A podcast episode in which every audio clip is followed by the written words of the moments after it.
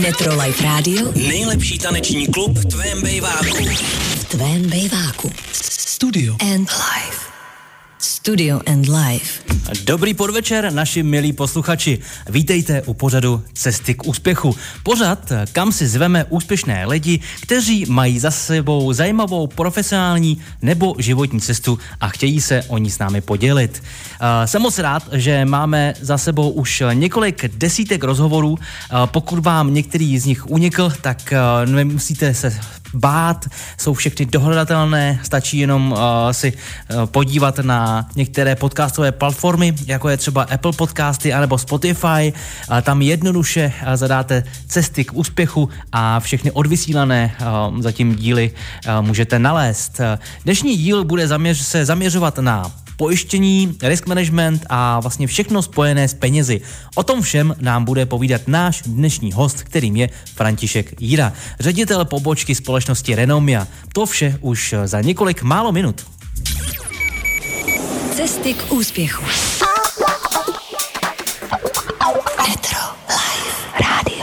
Dobrý podvečer ještě jednou a dovolte mi vás přivítat u Cest k úspěchu. Dnes na téma financí, risk managementu, pojištění a všeho kolem této oblasti. Věřím, že všechny otázky nám zodpoví náš dnešní host, kterým, kterého vítám u mikrofonu a dovolte mi teda teď představit ředitele pobočky společnosti Renomia Františka Jiru. Dobrý večer, Františku. Krásný nový podvečer. Uh, než se dostaneme k vašemu momentálnímu působení u společnosti Renomia, tak uh, si nejdříve pojďme říct, jaká vlastně tomu předcházela vaše cesta. Začněme vlastně tím uh, otázkou, kterou pokládám úplně každému, uh, kde a co jste studoval?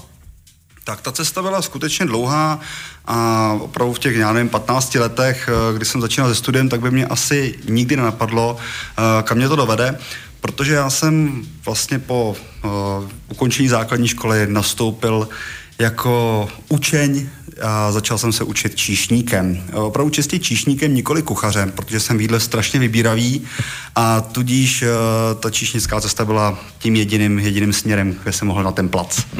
No, um, jak moc byl třeba důležitý právě výběr tohletoho oboru pro vaše, nechci říct jakoby nynější podnikání, ale budoucí podnikání po škole?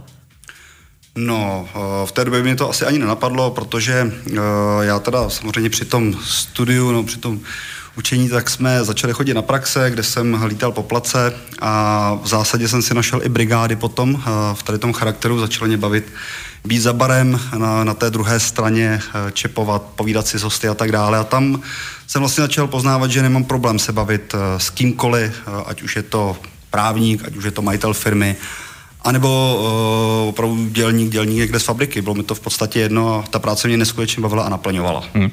Dá se o vás vlastně teď říct, že vy jste takový věčný student, Uh, protože studujete i nyní, tak můžete našim posluchačům sdělit, uh, jaký obor jste si vybral teďkon?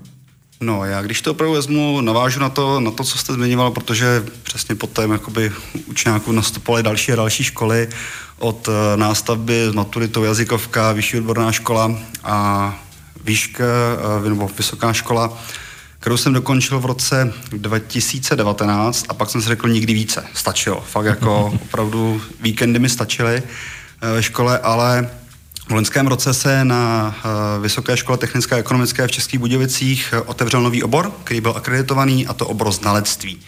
A to mě zaujalo, protože jsem si říkal, že se to může právě hodit k té práci, kterou dnes vykonávám. A nastoupil jsem do prvního semestru a začal jsem opět o víkendech eh, trávit čas ve škole a večery, večery u seminárek a u cvičních znaleckých posudků, takže studuji nyní uh, obor znalectví. Mm-hmm. Uh, tak jestli můžu nám ještě u toho chviličku zůstat, tak uh, vy to teď nakousl. Um, je to teda všechno to, um, když budu mít já třeba některý majetek, budu chtít prodat majetek, tak vy mi ho ohodnotíte. Tak je to tohleto, co se vlastně tam učíte? Nebo je to trošičku jiná představa? Je to, je to tak, eh, to, co jste zmínil, tak je část eh, toho, co se tam samozřejmě učíme, protože od toho základu se musíme odrazit od toho, jak ocenit ten majetek, ale eh, celé to zaměření vlastně oboru znalectví na této škole je takové, že bychom měli dokázat vlastně ocenit správně hodnotu podniku, hodnotu majetku, hodnotu nemovitostí samozřejmě také, takže ono se to kloubí vše dohromady a je to právě třeba pro uh, určité fúze u podniku, u toho, když uh, se dědí, uh, prodává, rozděluje nebo cokoliv, tak uh, potom samozřejmě musí dojít k tomu, jak to správně ocenit ten podnik, ale i, dejme tomu, když dochází k nějakým soudním sporům nebo de facto k, nějaké, k nějakému dokazování, tak často si soudy vyšetřovatelé vybírají znalce a Dá se říct, že z tady toho oboru eh, po nějaké praxi by se mohl z člověka, který to má vystudované, stát i soudní znalec. Mm-hmm. No a plánujete po ukončení toho oboru další nějaký studium? Už máte něco v hlavě? Ne, určitě ne. tak to jste říkal i v roce 2019. Tak. Přesně tak, no, to, to nikdy neříkej nikdy, ale já si myslím, že už by mě doma asi sežrali. tak eh, teď já si myslím, že asi můžeme už přejít nějakým pracovním zkušenostem. Už jste to vlastně na začátku říkal, že jste dělal dlouhou dobu čišníka, barmana, ale já vás i vím, že vy jste i v tomhle oboru podnikal. Tak o co se jednalo?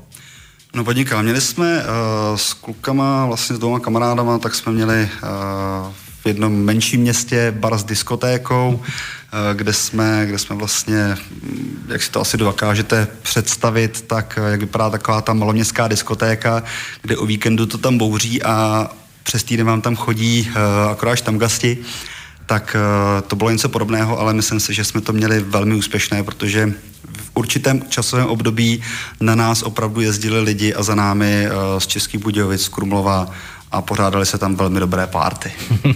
no a tak eh, když jste přitom ještě studoval, tak jak jste to všechno zvládal?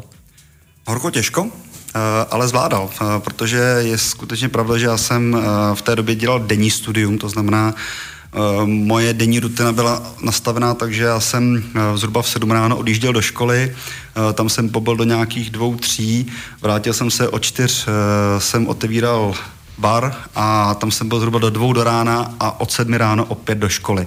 Ne vždycky jsem toto dal. no a teď s ostupem času můžete porovnat třeba pohostinství. Dokážete si představit, že byste teď šel podnikat do gastronomie? Vlastně u toho můžete teď i využít vlastně ten uh, risk management, ve kterým se pohybujete i teď, ne? Dá se to na to nějak namontovat?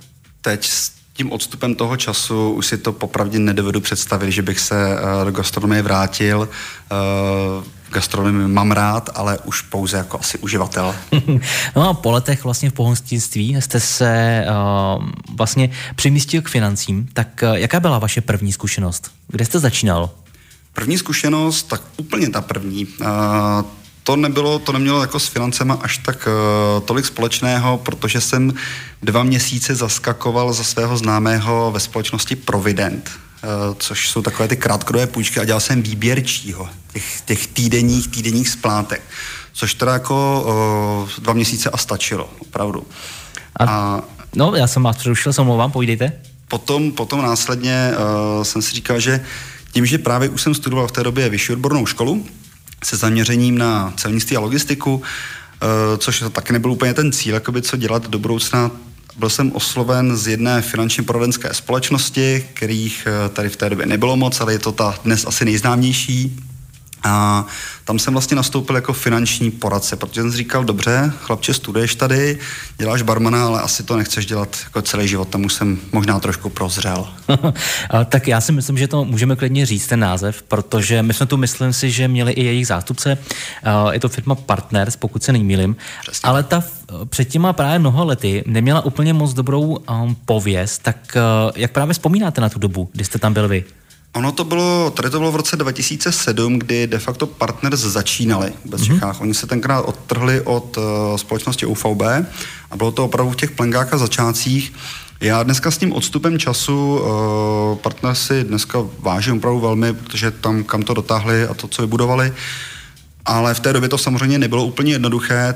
Obecně ten obor neměl úplně dobrou pověst uh, po, po těch jako neschodách určitých jako třenicích s klienty ale pro mě to byla, eh, já jsem byl zhruba tři čtvrtě roku až rok a byla to jako skvělá zkušenost, protože jsem se naučil něco nového a dnes, dodnes si troufnu říct, že z těch začátků určitě mohu čerpat. Mm-hmm. Jo, ale po určitém čase mi ty růžové brýle trošku spadly v tom, nebylo to úplně jednoduché. Mm.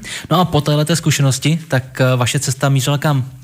Moje cesta mířila tenkrát eh, do Raiffeisen stavební spořitelny, kde jsem začínal jako taky obchodní zástupce už čistě s jedním produktem, v té době stavebním spořením a tam jsem si říkal, dobře, tak to, tak to zkusíme, protože jsem trošku přešlapoval, nevěděl jsem, eh, kam se vrtnout a byl jsem opravdu osloven uh, také z té Raiffeisen stavební spořitelny, takže jsem si říkal, proč to neskusit, uh, stavebkářů je všude dost, lidi mají stavebko rádi, takže pojďme do toho. Mhm, no tak jaká byla vlastně teda náplň práce?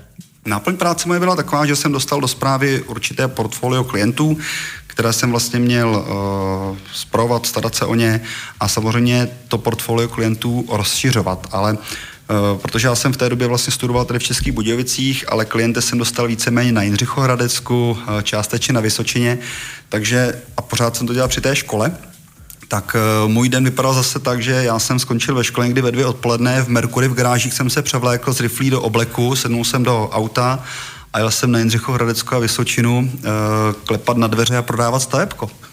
a tak eh, to není vůbec skoro jako žádná změna oproti gastronomii, ve které jste vlastně taky pracoval, když to tak poslouchám. Taky Možná s tím po... převlíkáním.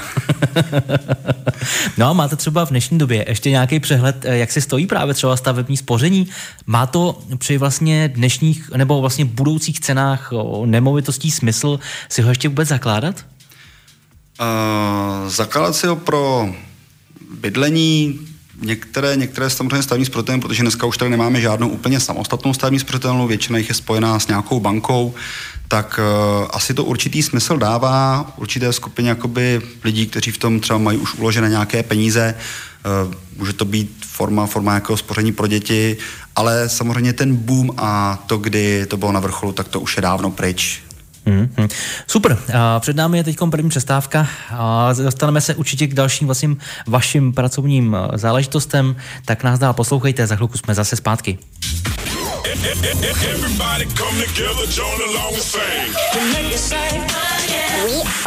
Metrolife Radio.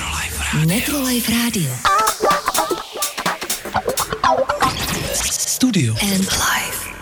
Studio and Life. Jsme zpátky v pořadu Cesty k úspěchu. Mé jméno je Martin Anderle a mým dnešním hostem je ředitel pobočky společnosti Reneumia František Jíra. My už jsme tu probrali jeho studia, probrali jsme tu také první vlastně profesionální um, začátky. Dostali jsme se k Raiffeisen, pořitelně, teď jsem, chtěl říct, teď jsem chtěl říct bance. A vlastně u Rajvky jste zůstal poměrně ještě docela dlouho, propracovali jste se na oblastního ředitele. Jak moc se změnilo vlastně vaše denní působení od toho, co jste dělal do posud? Nebo do té doby? Uh, velmi výrazně, protože uh, já jsem opravdu v té době byl vlastně tím obchodníkem, kdy jsem jezdil po těch klientech a uh, řešil jsem s nimi jakoby tu jejich problematiku. No a když jsem si potom otevřel svou první pobočku, kde už jsem měl třeba i nějaké kolegy k sobě, tak postupně se uvolnil post právě oblastního ředitele pro několik dalších poboček a vedení lidí, takže pro mě to začala být ta první vlastně manažerská zkušenost, e, kdy jsem do toho vlítnul, dá se říct opravdu rovnými nohami, rovnýma nohama. A e, bylo, to, bylo to tak, že jsem měl naštěstí skvělého kauče k sobě a začal jsem vlastně být na starosti mnohem zkušenější, pracovně e, seniornější jakoby kolegy a já jsem jim najednou jako z pozice toho juniora měl, ale i věkově, jako v tady tom případě, měl jako dělat šéf a tak to nebylo úplně, úplně jednoduché, ale zase bylo to úžasná zkušenost a já jsem to tam vydržel vlastně, nebo ne vydržel, dělal jsem to 8 let, kdy jsem potom měl relativně dost velký region na starosti, víceméně celou Vysočinu, část Jižní Čech, část Českého kraje, takže tam mě to bylo super, svého času to bylo nějakých 40, 45 obchodníků, kteří pracovali na OSVČ, takže ty ostřílení vlčáci. uh, tak mám to pochopit tak, že vlastně vaše denní náplň práce bylo se starat právě o ty, uh, jak jste řekl, vlčáky, anebo tam bylo něco jiného ještě? Přesně tak, přesně tak, jak jste to řekl, uh, bylo to o tom podporovat je, motivovat, uh, nějakým způsobem vést, uh, starat se o chod těch poboček, které jsem měl pod sebou, a opravdu, aby to všechno dávalo nějaký i ekonomický smysl a aby oni pořád měli co dělat, aby měli pořád tu práci svou, takže hledat i ty příležitosti na tom trhu. Hm. A potýkal jste se třeba za svou tu dobu právě na úkor toho, že jste byl eh, jako v uvozovkách zelenáč na manažerské, na manažerské pozici uh, s něčím, s nějakými problémy právě?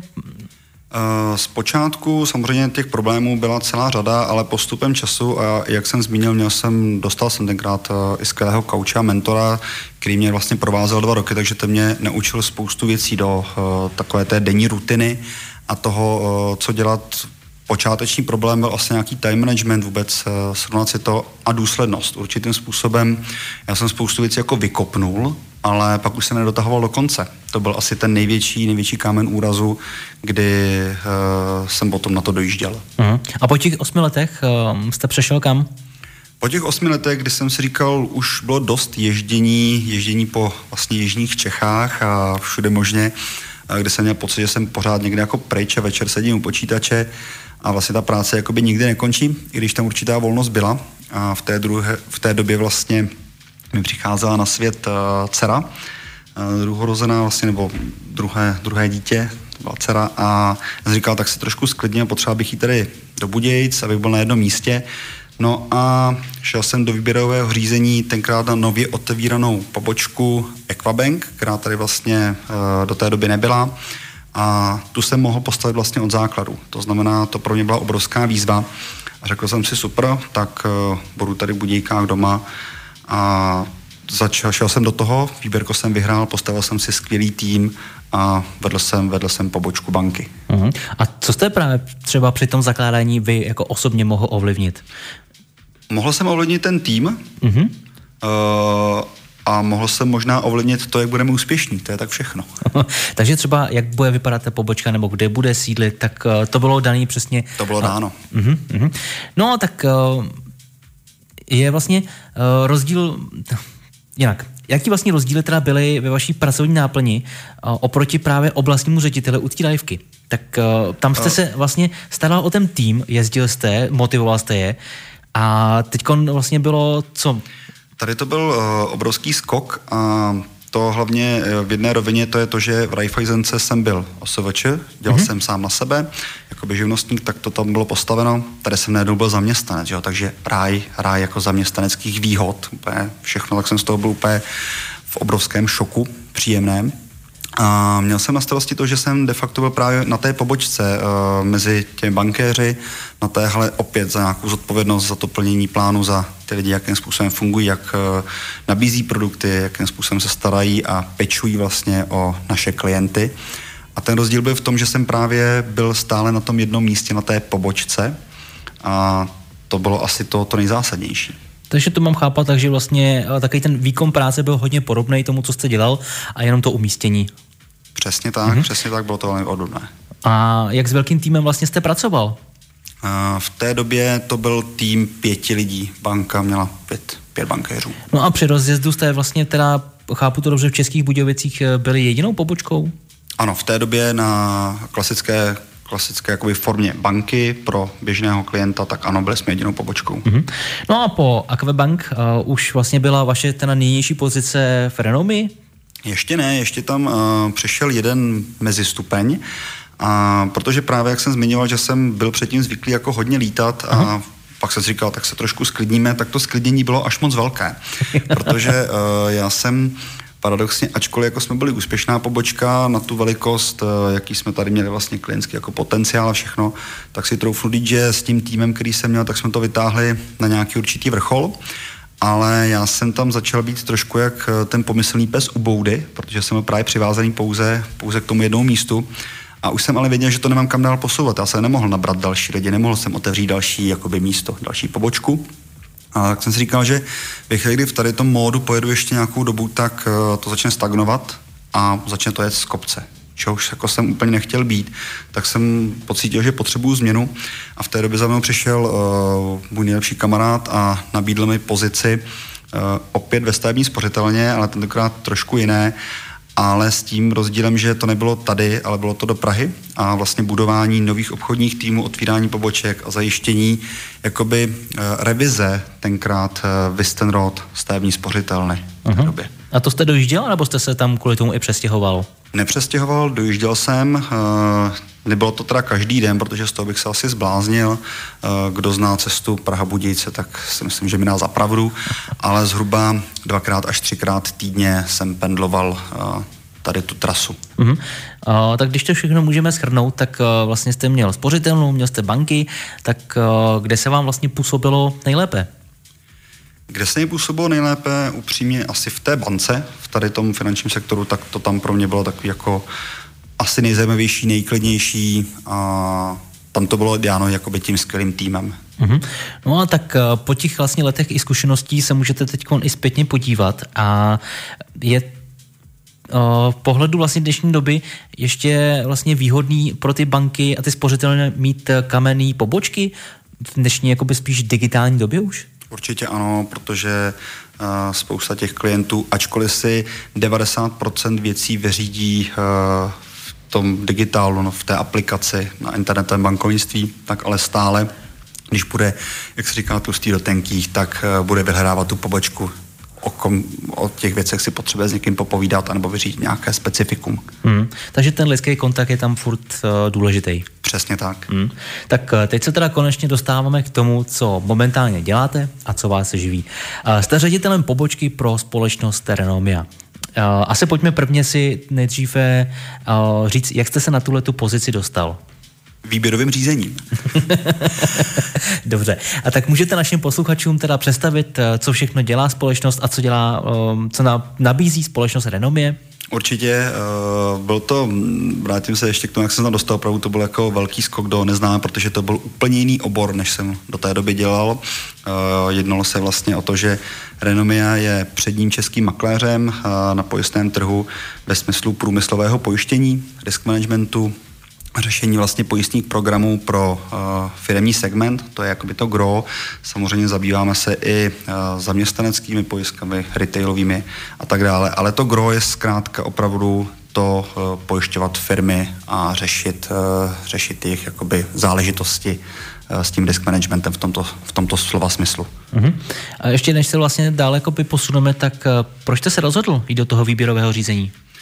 Uh, za prvé v té Praze tenkrát končil ten projekt, takže jsem se rozlížel, uh, co dál a tím, že už jsem těch x let měl za sebou toho bankovnictví, tak jsem chtěl změnu. Potřeboval mm-hmm. jsem asi tu změnu a troufnu si dneska s tím odstupem uh, dvou a půl téměř třech let říct, že to byla asi ta nejlepší změna, kterou jsem mohl udělat. Mm-hmm. Tak pojďme se teda teď představit některé služby, které společnost Reneme nabízí. Jednou z nich už jste vlastně zmínil hned na začátku, je to risk management. Můžete našim posluchačům vysvětlit, o co se jedná?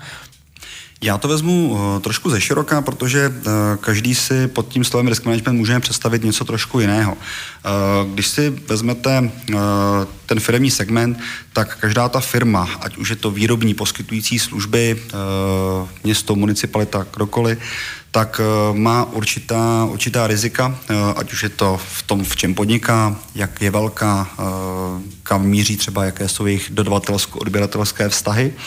A Každá má ty rizika trošku jinak eh, rozdělená. A naším úkolem primárním vlastně je vůbec tyto rizika si s tím majitelem, jednatelem, s kýmkoliv vlastně, kdo v té firmě rozhoduje, eh, kdo jí má, tak si vůbec je stanovit a říct si, co tu firmu ohrožuje, eh, z čeho mají strach, jaké mají majetky a co by vlastně pro tu firmu bylo klíčové, aby měli nějakým způsobem, řekněme, pojištěno a jak by to mělo vypadat, to pojištění. Mm-hmm. Tak chápu to tak, že za vámi přijde klient a chce koupit například eh, halu pro přesunutí výroby. A vy jim vlastně vypočítáte, jak moc to bude rizikové a jaký budou třeba například ztráty a na to jim naverbujete nějaký druh uh, pojištění? Je to Uh, takhle, takhle úplně to přesně není. Ono je to tak, že dejme tomu, když vezmu ten případ, uh, že bude chtít ten klient koupit halu, tak my se podíváme samozřejmě, jakou tu halu vůbec, jaká ta hala má třeba mít uh, hodnotu, jak by měla být pojištěna proti těm základním rizikům, jako si asi dovedeme všichni představit, požár, voda, vítr, blesky a tak dále.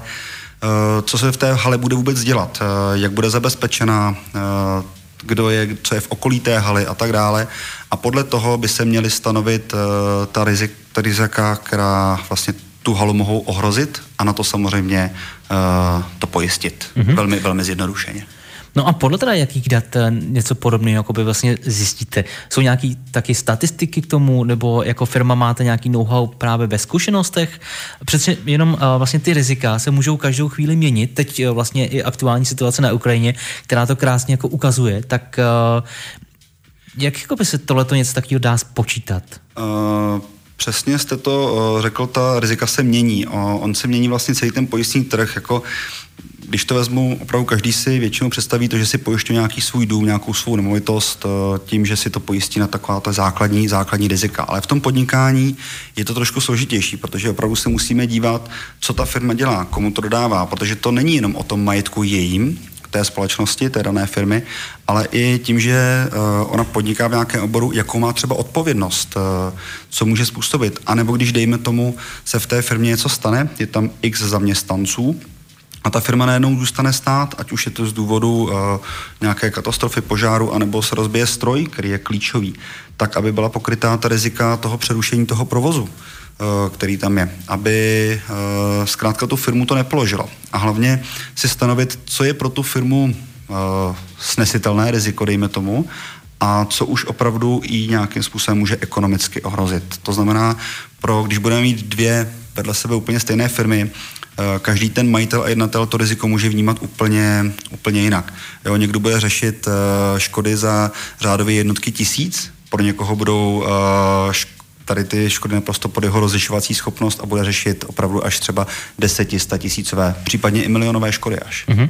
No a tak když to všechno vlastně takhle zanalizujete, tak pak uh, předáváte ty data klientovi, anebo mu předložíte nějakou uh, vlastně nabídku, jak uh, z toho ven v úvozovkách? Uh, je, to, je to ta druhá varianta, to znamená, jak z toho ven. A my to, my samozřejmě, jakožto pojišťovací makléř, tak spolupracujeme vlastně napříč pojistným trhem se všemi pojišťovnami, které tady uh, máme v České republice, ale samozřejmě pro některá rizika spolupracujeme i se zahraničními pojistiteli. A ono to funguje tak, když vezmu celý ten proces.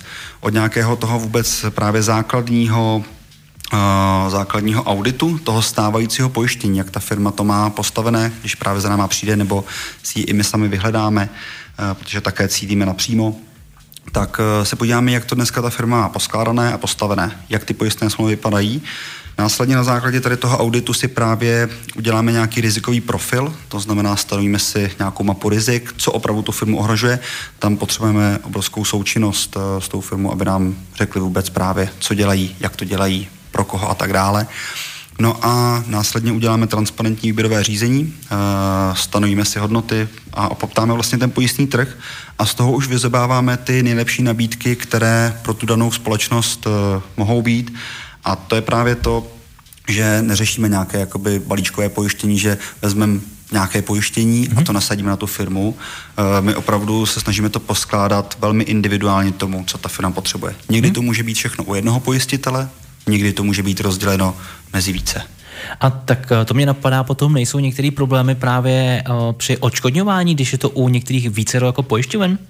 Uh, ne, protože to je právě ta naše služba a předá hodnota tomu klientovi, protože co si budeme povídat, to pojištění, uh, když ho sjednáváte, vždycky vám každý naslibuje hory doly. A je to tak, že ta kvalita toho pojištění se vlastně pozná, až když se něco stane, když mm-hmm. dochází k té pojistné události. A naší obrovskou devizou je to, že uh, máme vlastně tým zkušených likvidátorů. To znamená, uh, ten klient uh, je v té roli té, že my ho zastupujeme jako makléři vůči těm pojišťovnám. To znamená, my nejsme pojišťovnou, nepojišťujeme přímo, ale zastupujeme právě toho klienta, kdy mu sjednáme to pojištění. A když se pak stane škoda, tak ho zastupujeme i při té likvidaci. To znamená, ten klient komunikuje s námi a my jsme tím tou nárazníkovou zónou toho, když vlastně pojišťovna by chtěla krátit pojistné plnění nebo vyplácet, uh, vyplácet neúplně v plných hodnotách, tak my jsme na té straně toho klienta, kde mu pomáháme právě s tím, aby dostal to, co má. Mm-hmm. To mi k tomu ještě taky napadá jedna taková dodatková otázka. Tak jste vlastně i vy právě například pojištění na něco, kdyby se um, nedej bože, s těma pojišťovnami něco nedohodlo, oni by to opravdu nějakým způsobem nechtěli vyplatit cokoliv v jakékoliv situaci, tak jste i vy jakoby firma chráněný něčím nějak? Samozřejmě i my máme naší pojistku odpovědnosti. Super. Tak jeho před námi je druhá přestávka, poslední a za chvilku jsme zase zpátky. Netro Life Radio. Dnes už naposledy vítejte u pořadu Cesty k úspěchu. Mé jméno je Martin Anderle a e, dovolte mi teda představit dnešní poslední přestávce e, našeho hosta, kterým je František Jira, ředitel pobočky společnosti Renomia zde v Českých Budějovicích. My už jsme tu probrali za celou dobu toho poměrně docela dost. Ke konci jsme se dostali vlastně všechno o společnosti Renomia, o tom, co děláte, bavili jsme se o risk managementu. A, tak mě napadá vlastně otázka, jaké jsou tedy výhody pro případné klienty oproti konkurenci?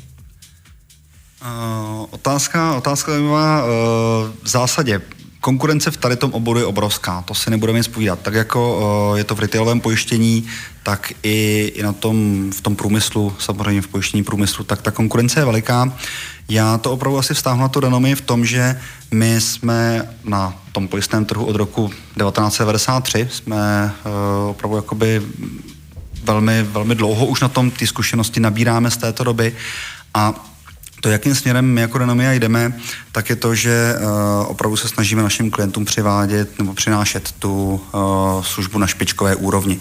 To znamená, šaháme si uh, do toho zahraničí pro určité know-how a tím, jak jsme vyrostli za tu dobu, tak uh, naše obchodní síla a veškeré ty synergie jsou právě velkou výhodou pro to vyjednávání s těmi pojistiteli a to, že uh, opravdu těm klientům se snažíme to udělat uh, zcela individuálně a jsou určité situace, kdy potřebujeme to pojištění nastavit přesně tak, jak ten klient to v té době má. To znamená určitá nestandardní řešení, výluky, ohýbání těch pojistných podmínek, a aktuálně třeba jako Renomia máme více než 200 smluvních ujednání, které víceméně uh, jsou zvýhoděním pro klienta, kdy uh, ohýbají vlastně pojistné podmínky, určitým způsobem odstraňují výluky, anebo přidávají některá pojistná krytí, které jsou pro klienta něco navíc. Aha. Aktuálním tématem, který byl zhruba dva roky, uh, byl COVID, ten vlastně v některých uh, situacích, když uh, některé firmy uzavíraly smlouvy, vůbec neexistoval, tak ty pojišťovny se k tomu zachovávaly tak, že ho nikdy nechtěli plnit, protože při tom uzavření vlastně vůbec to nefungovalo, nebylo to, tak jak vlastně se vy jako firma k tomu stavíte, jak jste se tomu postavili?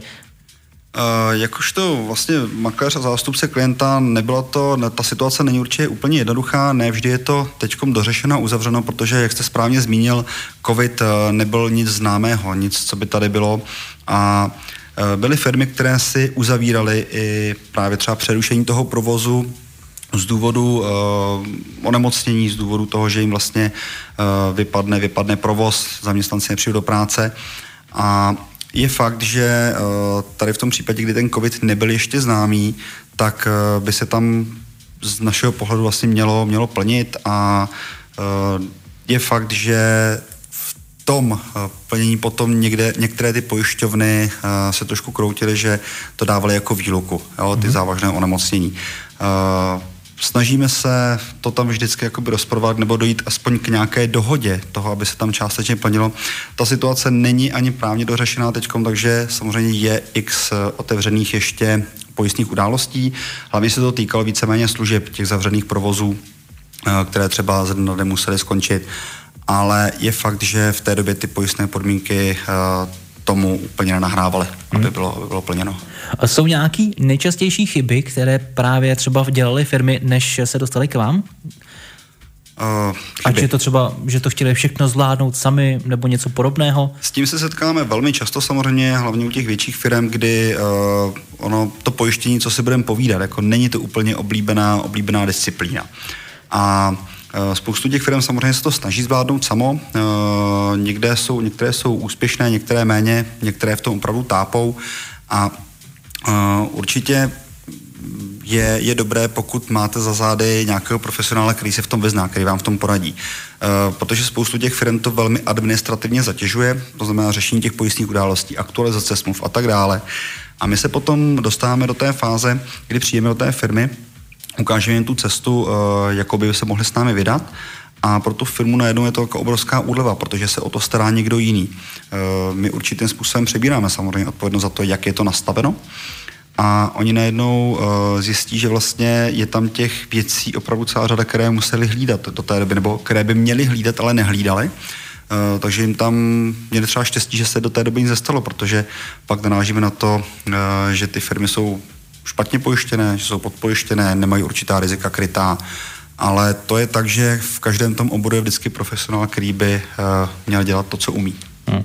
Využívají vašich služeb převážně čeští klienti, anebo je většina zahraniční část? Vzhledem k tomu, že Renomie je, ačkoliv česká, česká vlastně rodinná firma, tak dneska jsme vlastně největším makléřem na ve střední a východní Evropě.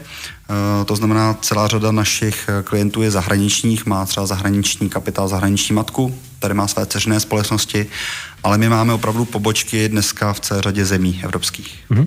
A možná se tam blbě, ale jak je to s platností toho pojištění? Je to nějak jako geograficky rozděleno, že pokud máte pobočku v Německu, tak to pojištění, pojištění platí jenom pro Německo, anebo je to Evropa, svět? E, není to určitě pravidlem takhle, jak jste zmínil, e, protože i celá řada našich třeba českých klientů uh, si pojišťuje své zahraniční pobočky, své zahraniční výroby tady z České republiky a jsou samozřejmě pojistitele, kteří to kryjí tady z Čech. Eh, někde je potřeba si to dojednat na tom daném území eh, toho daného státu, že tam to musí krýt zahraniční jako pojistitel.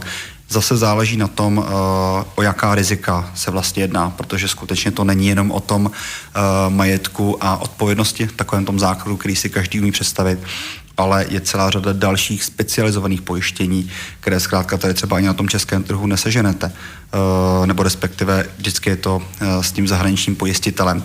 Jo, ať už je to pojištění eh, pohledávek, třeba pojištění stavní montáži a tak dále. Samozřejmě české, čeští pojistitelé to dokážou nabídnout, ale pak jsou, jak se zmínil, speciální, speciální produkty, které nabízí třeba jenom to zahraničí. Mm-hmm. No a když se třeba zaměříme teď na některou zakázku a vy budete právě mít některého klienta, který má například pobočky někde v zahraničí, tak eh, kolik, na, eh, kolik třeba lidí na té jedné eh, vlastně zakázce takhle u vás pracuje?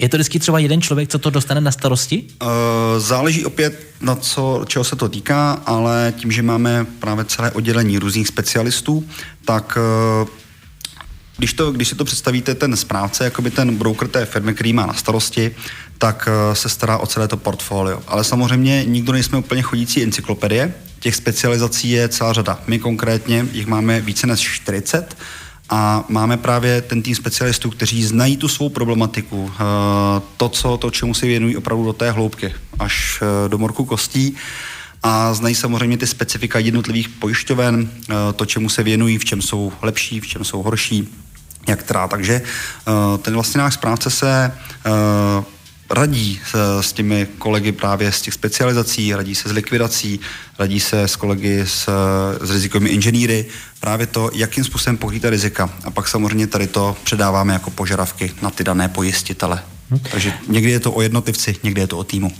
My už jsme to tu chvilku probírali, tak eh, když byl covid, doba lockdownu, tak eh, jak vy jste fungovali? Eh, přešli jste třeba taky na tu digitální sféru, nebo jste stále se snažili právě být s tím klientem?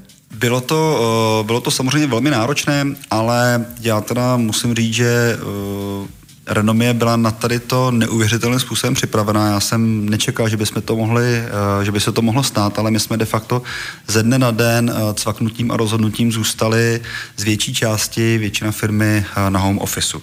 Protože máme práci, která se dá samozřejmě dělat od počítače z domova. Eh, ty osobní zkusky jako to mm, se dalo někdy nahradit eh, onlinem, eh, takže těch začalo být celá řada, zjistila se obrovská úspora času. Samozřejmě jako prohlídky škodních událostí a tak dále neuděláte jako doma z obýváku. Nicméně my jsme opravdu dokázali přejít do toho onlineu a do toho digi světa velmi rychle, což byla naše velká výhoda. Pro někoho to třeba bylo fajn, že mohl pracovat jako z domova, pro někoho ten se moc rád vrátil se do kanceláře zpátky, takže fungovali jsme i střídavě, protože zase chod pobočky vždycky musel být uh, jakoby udržený kvůli telefonům, kvůli poště a tak dále. Mm-hmm.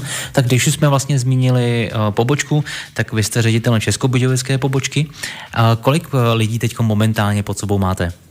Aktuálně máme tým vlastně šesti lidí mm-hmm. v Českých Budějovicích. A je to nějaké konečné číslo, anebo byste se chtěli rozšiřovat dál? Určitě, určitě to není konečné číslo, troufnu si říct, že je to odrazové číslo tady to, uh, protože jako Renomia chceme tady na jihu růst a určitě porosteme, takže uh, počet v tady tom případě není, není omezen z hora. Možná mm-hmm. tak prostory, ale ty si když tak najdeme jiné. a, tak vlastně u všech vlastních vašich profesních zkušeností jsme říkali, co jste vlastně dělal, jaká byla vaše náplň práce, tak pojďme i vlastně to zmínit i tady. Tak jaká je vaše denní agenda? Moje denní agenda je, je velmi, velmi jakoby členitá, řekl bych, protože samozřejmě jsem odpovědný za chod, chod té pobočky jako takový, ale v zásadě mým primárním úkolem já jsem se opět stal částečně obchodníkem. Mě zase začalo bavit obrovsky obchodovat a získávat vlastně akvizice, získávat nové klienty. Takže uh, mým denním chlebem je opravdu vyhledávání obchodních příležitostí, tak abychom viděli, uh, kde, kde bychom mohli získat vlastně nové klienty, kde, kde nějakým způsobem rozšířit svou aktivitu.